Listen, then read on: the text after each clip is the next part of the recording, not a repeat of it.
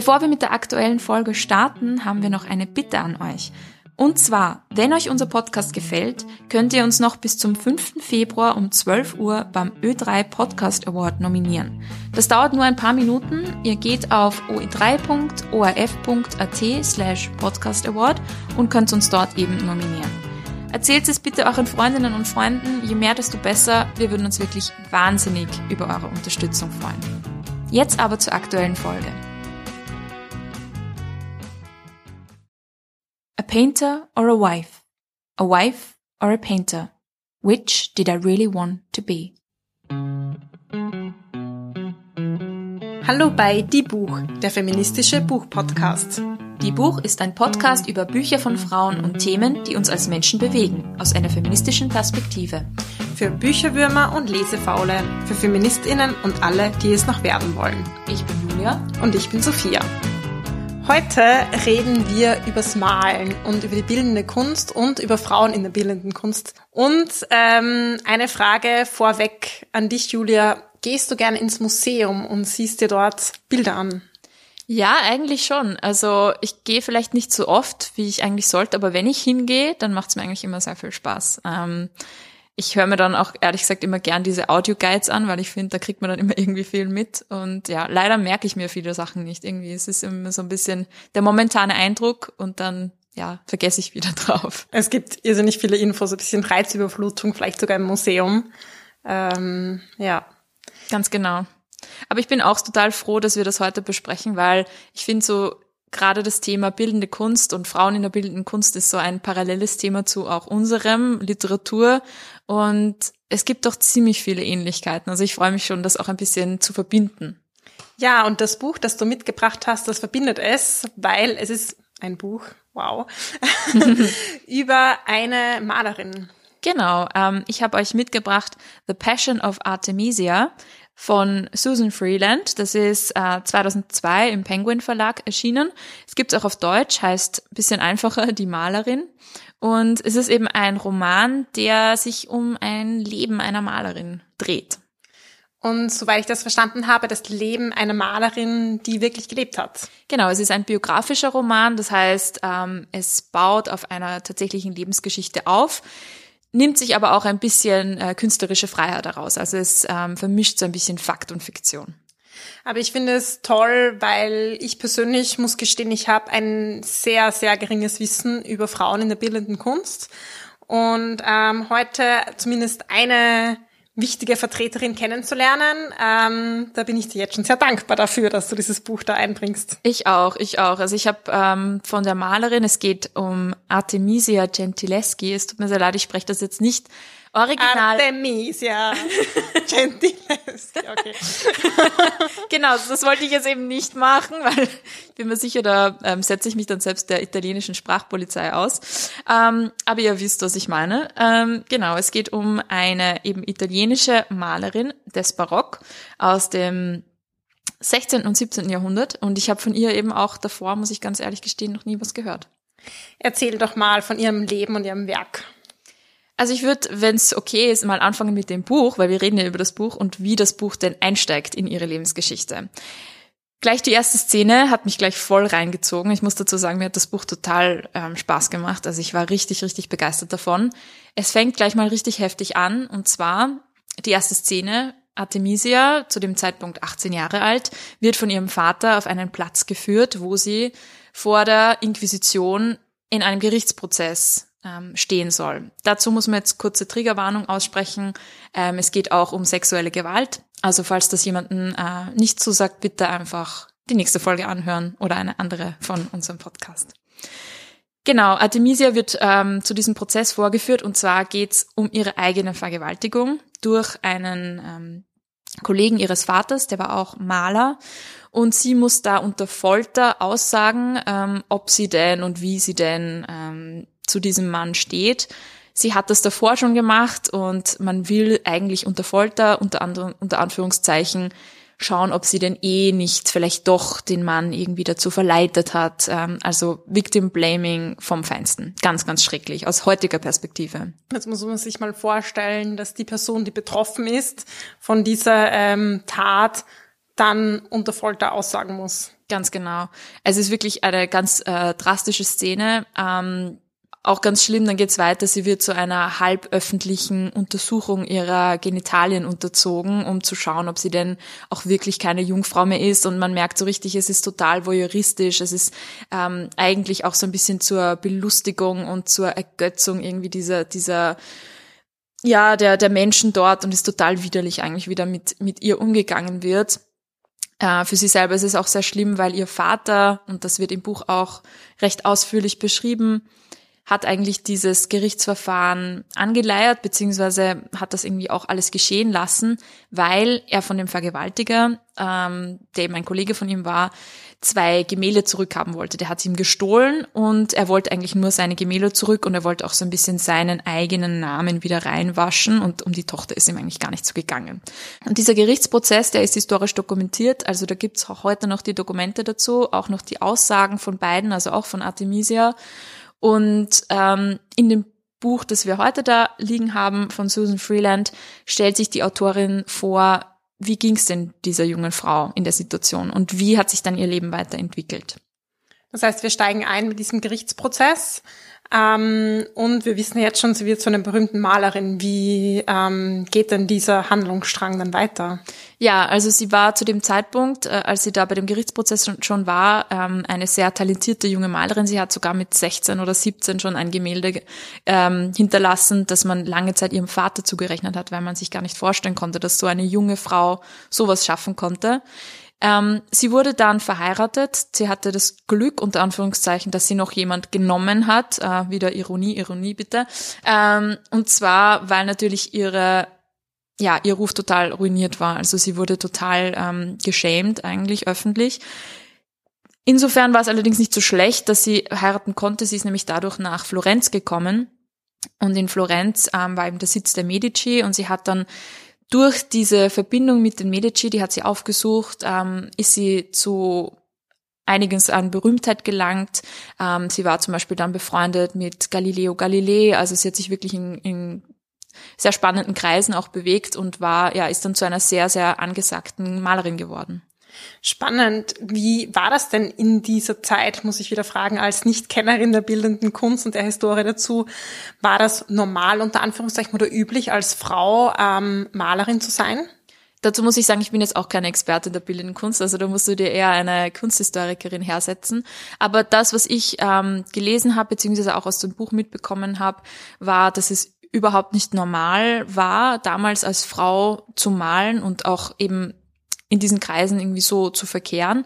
Sie hatte das Glück, dass ihr Vater eben auch Maler war und sie schon mit zwölf Jahren begonnen hat zu, zu, unterrichten. Sie war extrem talentiert und hat sich dann eben auch immer weiterentwickelt. Aber dieses Glück hatten eben die meisten Frauen einfach nicht, dass sie die Chance hatten, wirklich das zu lernen und natürlich dann auch ähm, kam sowas dazu wie Familienverpflichtungen oder eben gewisse Zugänge zu, ich sag mal, Akademien, wo man auch sich mit anderen vernetzt hat, wo man ähm, auch dazugelernt hat, also wo man sich auch weiterbilden konnte, das hatten die meisten nicht. Artemisia ist zum Beispiel dann in Florenz als die erste Frau in die Akademie der Zeichenkünste aufgenommen worden und das war schon so ein Riesending. Also das hat sonst zu ihrer Zeit keine andere so geschafft. Mhm. Und das sind ja mehrere Hürden, die Frauen nehmen mussten, um überhaupt in diese Riege der bildenden Künste zu kommen. Also die Bildung, die du schon angesprochen hast, dann, also die ganz Basisbildung sozusagen, den Zugang überhaupt und dann sozusagen nochmal ganz andere Verpflichtungen, so als Frau heiraten zu müssen. Ähm, und dann, selbst wenn man vorher gemalt hat, dann war es wahrscheinlich sowieso vorbei. Das kommt ja auch in deinem Zitat ein bisschen vor, Malerin zu sein oder Frau, Hausfrau, Ehefrau zu sein. Wie ist denn da der Konflikt in ihr? Genau, also im, im Buch, wie gesagt, es ist ähm, ein biografischer Roman, also so wie es halt erzählt ist, wir wissen nicht, wie es wie es Artemisia wirklich gegangen ist, aber im Buch zumindest ist das ein ganz ähm, heftiger Konflikt ähm, zwischen ihren unter Anführungszeichen weiblichen Pflichten, da gehört auch eben ihre Rolle als Ehefrau und Mutter dazu und ihre Kunst, also sie muss sich ständig irgendwie entscheiden, will ich eher die Hausfrau sein, die eben sich eher um meinen Mann kümmert, um mein Kind kümmert oder will ich eher meiner Kunst folgen? Ein Problem, das sie auch hat, ist, dass ihr Mann auch Maler ist und der ist immer ein bisschen eifersüchtig, dass sie zum Beispiel vor ihm in die Akademie aufgenommen wird. Und das ist natürlich für sie sehr schwierig. Sie trennt sich dann sogar von ihm. Also das ist auch ein ziemlich ähm, ungewöhnlicher Schritt zu der Zeit. Sie verlässt ihn und geht nach Genua, um dort weiter ähm, sozusagen zu malen. Und da sieht man schon, wofür sie sich letztendlich entscheidet. Zumindest wird das so dargestellt im Buch. Ich finde, ähm, wenn ich das so höre, ein Roman über bildende Kunst, ähm, dann klingt das für mich stilistisch auch sehr vielversprechend. So zwei dieser Künste, das Schreiben, das Malen so zu verbinden. Kommt das raus im Buch oder wie fandest du den Stil beim Lesen? Also ich finde, dass die Autorin genau das richtig gut macht, ähm, so die bildende Kunst und die Literatur zu verbinden. Wir lesen das Ganze aus Artemisias Perspektive, das heißt eine Ich-Erzählung und ähm, können uns vorstellen, wie würde denn eine Malerin die Welt sehen. Also es ist natürlich sehr bildhaft. Ihre Gegenüber werden auch immer so ein bisschen beschrieben wie Gemälde. Also das ist sehr, sehr eindrücklich beschrieben. Und das habe ich auch gelesen äh, von der Autorin, sie wollte ganz bewusst ihren Stil auch an diesem barocken Stil orientieren, so diese heftigen Farben, das emotionale Drama, so Licht und Schatten, Schmerz, Liebe, Eifersucht, diese ganzen großen Themen, wollte sie alle reinpacken in, in den Stil auch und in das Buch. Und das hat sie wirklich, finde ich, sehr, sehr gut und überzeugend gemacht eigentlich. Was hat Artemisia denn jetzt gemalt? Ähm, sie hat hauptsächlich eben für Adelige gemalt und viele ihrer Motive sind eben so altes testamentarische Figuren, ähm, und das Spannende, auch jetzt im Vergleich zu ihren Zeitgenossen, ist, wie sie diese weibliche Perspektive irgendwie eingebracht hat. Darum geht es auch im Buch sehr stark die Frage, wie möchte sie dann ein gewisses Frauenschicksal, weil es ja oft, oft einfach Frauenschicksale sind, die in diesen ähm, Motiven vorkommen, wie möchte sie die darstellen? Und sie hat sich oder sie versetzt sich sozusagen hinein in diese Frauen und überlegt sich so richtig, wie geht's der in dem Moment? Also ein total bekanntes Bild von ihr, ähm, da geht's um die Geschichte von Judith und Holofernes. Das ist eine alttestamentarische Geschichte, wo im Prinzip die Judith, ähm, ist eine Israelitin, den Kopf eines assyrischen Feldherrn absäbelt. Und ähm, wenn man das anschaut, wie sie das gemacht hat im Vergleich zu Männern ihrer Zeit, also da gibt's ein ähnliches Bild von Caravaggio, dann sieht man, wie sie als Frau sich irgendwie in ihre Figuren hineingedacht hat. So, man sieht in diesem Bild, dass sie eine total starke Judith ähm, gemalt hat, die einfach auch körperlich stark ist, die diesen Mann aufs Bett drückt und auch wirklich halten kann. Ihre Magd hilft ihr dabei. Es ist ein sehr brutaler Moment natürlich.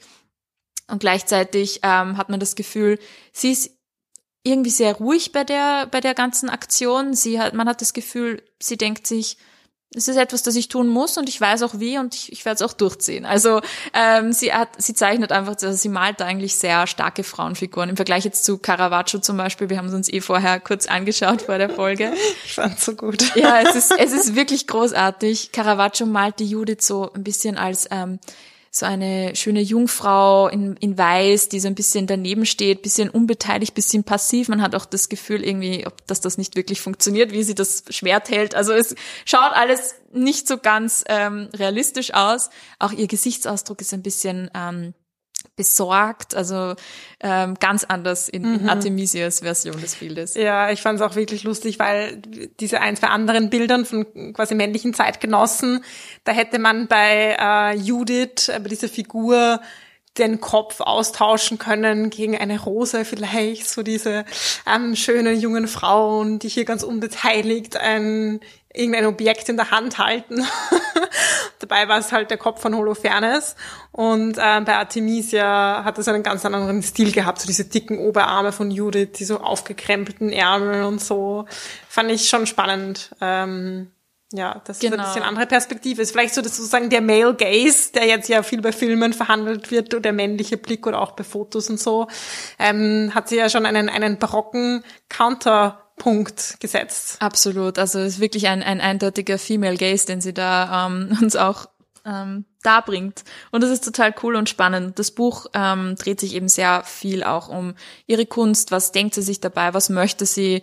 Ähm, und wie stellt sie vor allem ihre Figuren und auch ihre weiblichen Figuren dar. Wir haben vorhin schon kurz über diese Hürden gesprochen, die Frauen in der bildenden Kunst hatten, also die, die Bildung, ähm, dann die ehelichen Pflichten. Und dann gibt's ja noch den nächsten Schritt, nämlich die Überlieferung, dass selbst Frauen, die dann ähm, Malerinnen wurden und auch wirklich tolle ähm, Werke geschaffen haben, in Vergessenheit geraten sind ähm, bis ins Heute und ähm, in Vergessenheit geraten sind oder eben auch bewusst ausgespart worden sind. Genau, das ist total äh, tragisch auch in dem Fall von Artemisia Gentileschi. Sie ist nämlich tatsächlich in den 1650ern so nach ihrem Tod, obwohl sie zeitlebens sehr berühmt war und sogar, also anscheinend sind wirklich die Kardinäle und Prinzen in ihrem Haus ein- und ausgegangen, weil sie so beliebt war zu der Zeit und ihre Bilder so begehrt waren. Trotzdem ist sie ähm, nach ihrem Tod in Vergessenheit geraten und tatsächlich erst in den 1970ern wieder entdeckt worden und zwar von Feministinnen der zweiten Welle. Also ich habe da ein Beispiel rausgefunden. Äh, Jermaine Greer, die eben bekannte Feministin, hat 1979 war das ein Buch geschrieben, The Obstacle Race. Da ging es ähm, ganz bewusst darum, Frauen aus der bildenden Kunst ähm, wieder zu entdecken. Und sie hat eben ein Bild von Artemisia gefunden und hat, wusste eigentlich überhaupt nichts darüber. Es gab auch ganz wenige Aufzeichnungen dazu. Und sie war eine der ersten, die Artemisia ja dem Vergessen wieder entrissen hat. Eigentlich. So wichtig, dass es solche Projekte gibt, finde ich, weil ähm, sonst möchte man wirklich glauben, pff, Frauen haben das nie geschafft, solche Werke zu vollbringen. Genau. Und sie hatten viel, viel größere Hürden und dann wurden sie noch ähm, aus den Geschichtsbüchern rausgeschrieben oder haben es nicht hineingeschafft. Und ich finde es so wichtig, dass es immer wieder Projekte gibt, die Frauen in allen Lebensbereichen sichtbar machen und auch historisch sichtbar machen, um unseren Blick dafür ein bisschen zurechtzurücken. Genau. Und ich habe zu dem Thema auch äh, eine Organisation gefunden in Florenz, die heißt Advancing Women Artists. Und da sieht man ein bisschen, was das für eine Arbeit eigentlich ist. Die sind wirklich oder die gehen wirklich auf Dachböden, in Kirchen, in irgendwelche Aufbewahrungshallen von Museen, wo verstaubte, teilweise kaputte Bilder herumliegen und suchen ganz bewusst nach Bildern von Frauen, die sie dann eben auch restaurieren und ausstellen. Und das ist wirklich eine, ja, da, da muss man wirklich graben. Also es ist fast was Archäologisches. Ähm, leider gerade diese Organisation muss jetzt schon dieses Jahr leider schließen. Also sehr traurig, dass dieses, teilweise diese Anliegen dann auch gar nicht mehr weitergeführt werden, obwohl es so viel zu tun gäbe. Ja, das ist auf einmal kein Geld mehr da für sowas. Genau, genau, leider. Es ist wirklich ein Problem, dass vor allem diese Frauen dann eben einfach aus den Kunstgeschichtsbüchern dann rausgelassen wurden. Ob es jetzt bewusst oder unbewusst ist, weiß man natürlich im, Hinter im Nach Nachhinein nicht. Aber es ist so wichtig, eh, wie du sagst, den, den Kanon einfach zu hinterfragen und mal zu schauen, wen, wen gab es denn da eigentlich noch und wen haben wir eigentlich vergessen. Und das wenn man sich dann einmal äh, mit den Frauen beschäftigt, die es tatsächlich gab, dann sieht man auch, was es für großartige Künstlerinnen gab, auch zu der Zeit, ähm, wo es ja so viel schwieriger war noch, als vielleicht in anderen Kontexten, mhm. wirklich was zu schaffen.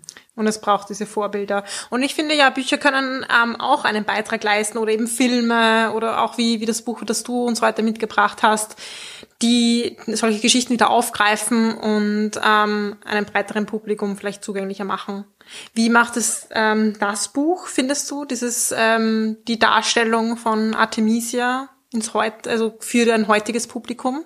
Ich finde, dass es richtig gut äh, gemacht ist. Also man hat einerseits das Gefühl, dass man wirklich ein, also es ist wirklich ein historischer Roman, hat man das Gefühl. Also es ist ähm, sehr glaubwürdig beschrieben, dieses Florenz des, der Renaissance oder dieses Rom der Renaissance. Man hat wirklich das Gefühl, auch dort zu sein. Natürlich bis zu einem gewissen Grad ähm, sieht man sie auch in dem Buch wahrscheinlich aus einer heutigen Perspektive. Aber ich habe auch gelesen, dass die Autorin auf die Frage, wie ging es ihr damit, eben diese Frau für ein heutiges Publikum sozusagen ansprechend zu machen, ähm, sie gesagt hat, das war eigentlich gar nicht so schwer, weil sie gewisse Entscheidungen schon in ihrem Leben getroffen hat, die wir heute als ja, sehr bewundernswert auch einschätzen und die uns einfach auch imponieren. Also die Tatsache, dass sie ähm, zum Beispiel ihren Ehemann verlassen hat für ihre Kunst. Das ist doch ein ziemlich ähm, großer Schritt eigentlich, etwas, das man damals vielleicht gar nicht gemacht hätte oder auch ihr Verhalten während des Gerichtsprozesses. Also wenn man sich so ein bisschen durchliest, was sie da zum Beispiel gesagt hat oder wie sie sich verhalten hat, das ist so, ähm, zeugt einfach von einer extrem starken, resilienten Frau. Also anscheinend Da gibt es ein Beispiel, sie wurde, sie, die Folterungsmethode, sorry, wenn ich das jetzt erzähle, ich hoffe, ihr habt einen starken Magen, aber man hat ihr ähm, Seile um die Finger gewickelt und hat die dann sozusagen angezogen, um ihre, ja, also äh, die, die, die Hände sozusagen ähm, sehr stark gebunden. Und sie soll dann zu ihrem Vergewaltiger gesagt haben, das sind die Ringe, die ihr mir gegeben habt als euer Versprechen, weil die Idee war eigentlich, dass er sie heiraten sollte. Hat er aber nicht, er war nämlich schon verheiratet, ups, ähm, und sozusagen einfach die Tatsache, dass diese junge Frau, fast noch eine, eine Jugendliche, ja, in diesen extremen Anstrengungen so stark diesem Mann irgendwie gegenübertritt, das hat mich schon sehr beeindruckt. Artemisia. Artemisia, eine ganz schön äh, harte Zeichen. harte Zeichen. Gut, dass wir heute noch was für diese harte Zeichen ähm, lernen konnten. Ja, einen Punkt, den ich noch gerne hinzufügen würde, und zwar, weil wir so viel auch jetzt auch über diese Vergewaltigung geredet haben äh, und über eben die Art und Weise, wie sie auch damit umgegangen ist in ihrem Leben. Da gibt's auch Kritik an der Art und Weise, wie Artemisias Leben eben überliefert wird. Äh, eben Jermaine Greer, die ich vorher schon angesprochen hat, ähm, sagt zum Beispiel, dass sie eigentlich gar nichts gut findet, dass wir immer dieses, diese Vergewaltigung so in den Vordergrund rücken. Sie sagt eigentlich, wenn wir immer nur darüber sprechen, dann ist sie eigentlich nur ein Opfer die meiste Zeit. Und sie sagt auch, dass das Werk von Frauen, von Künstlerinnen so oft autobiografisch gelesen wird und dass das eigentlich ihre Kunst mindert, ähm, und das macht ja eigentlich dieses Buch auch, könnte man sagen. So das Universelle ähm, wird auch den Männern zugeschrieben, über universelle Werte vielleicht zu, zu schreiben, zu malen. Und wenn Frauen ähm, malen oder schreiben oder was auch immer, dann ist es oft das ja Individuelles oder auf ihr Leben zurückzuführen. Genau, also so wird ihr Werk auch oft gelesen. Wie gesagt, es gibt neben dieser Judith und Holofernes gibt es dann noch viele andere Motive, so die Susanna im Bad, die von zwei alten Männern belagert wird. Ähm, das wird auch ganz oft autobiografisch irgendwie gelesen oder die Kleopatra und die was auch immer. Also all diese Figuren und Frauen, die Art und Weise, wie sie sie darstellt, wird so oft im Licht ihrer Vergewaltigung gelesen und äh, ja, es, man übersieht da einfach ein bisschen auch die, die Komplexität ihres Lebens. Das schreibt zum Beispiel Helen Lewis in einem Artikel von The Atlantic, der ist im Jänner erschienen, also vor kurzem. Da sagt sie eben, diese Frau hat so viel erlebt in ihrem Leben, ja, die hatte mehrere Kinder, mehrere Geburten, die war verheiratet, das war eine Künstlerin, die ist, die ist herumgereist die hat viel mehr erlebt als diese Vergewaltigung am Anfang ihres Lebens im Prinzip und ist immer wieder darauf, sie immer wieder darauf zu reduzieren, reduziert auch ihre Komplexität als historische Figur. Dazu noch ganz kurz, Helen Lewis hat auch ein super Buch geschrieben, wo ich hoffe, dass wir das irgendwann mal besprechen, wenn ich es endlich mal fertig lese, aber es ist großartig. es liegt eher an mir. Ähm, das heißt Difficult Women und da geht es genau um das. Und das finde ich ein super spannendes Thema. Also ihr könnt es schon mal äh, vorlesen und ähm, wir werden es vielleicht irgendwann mal besprechen. Ja, also Künstlerin und äh, Werk und wie gehört das zusammen oder auch nicht, ist ja ein, eine, einfach eine spannende Debatte. Und ähm, wahrscheinlich braucht es ein bisschen was von beiden. Das nicht ganz zu trennen, aber auch nicht alles auf gewisse Ereignisse zurückzuführen. Genau, genau. Also es ist auf alle Fälle vielleicht jetzt nochmal abschließend kann ich sagen, mir hat's so gut gefallen, das Buch, weil es von so einer starken Frau erzählt, die uns heute auch noch irgendwie so viel beibringen kann. Natürlich lesen wir sie aus der heutigen Perspektive und natürlich gibt's da gewisse Abstriche, die wir vielleicht machen müssen, aber im Prinzip ist es eine total faszinierende Persönlichkeit und wenn man irgendwie bisschen, sagen wir mal, Lust an, an bildender Kunst hat oder so, dann kann ich das auf alle Fälle empfehlen. Sehr schön.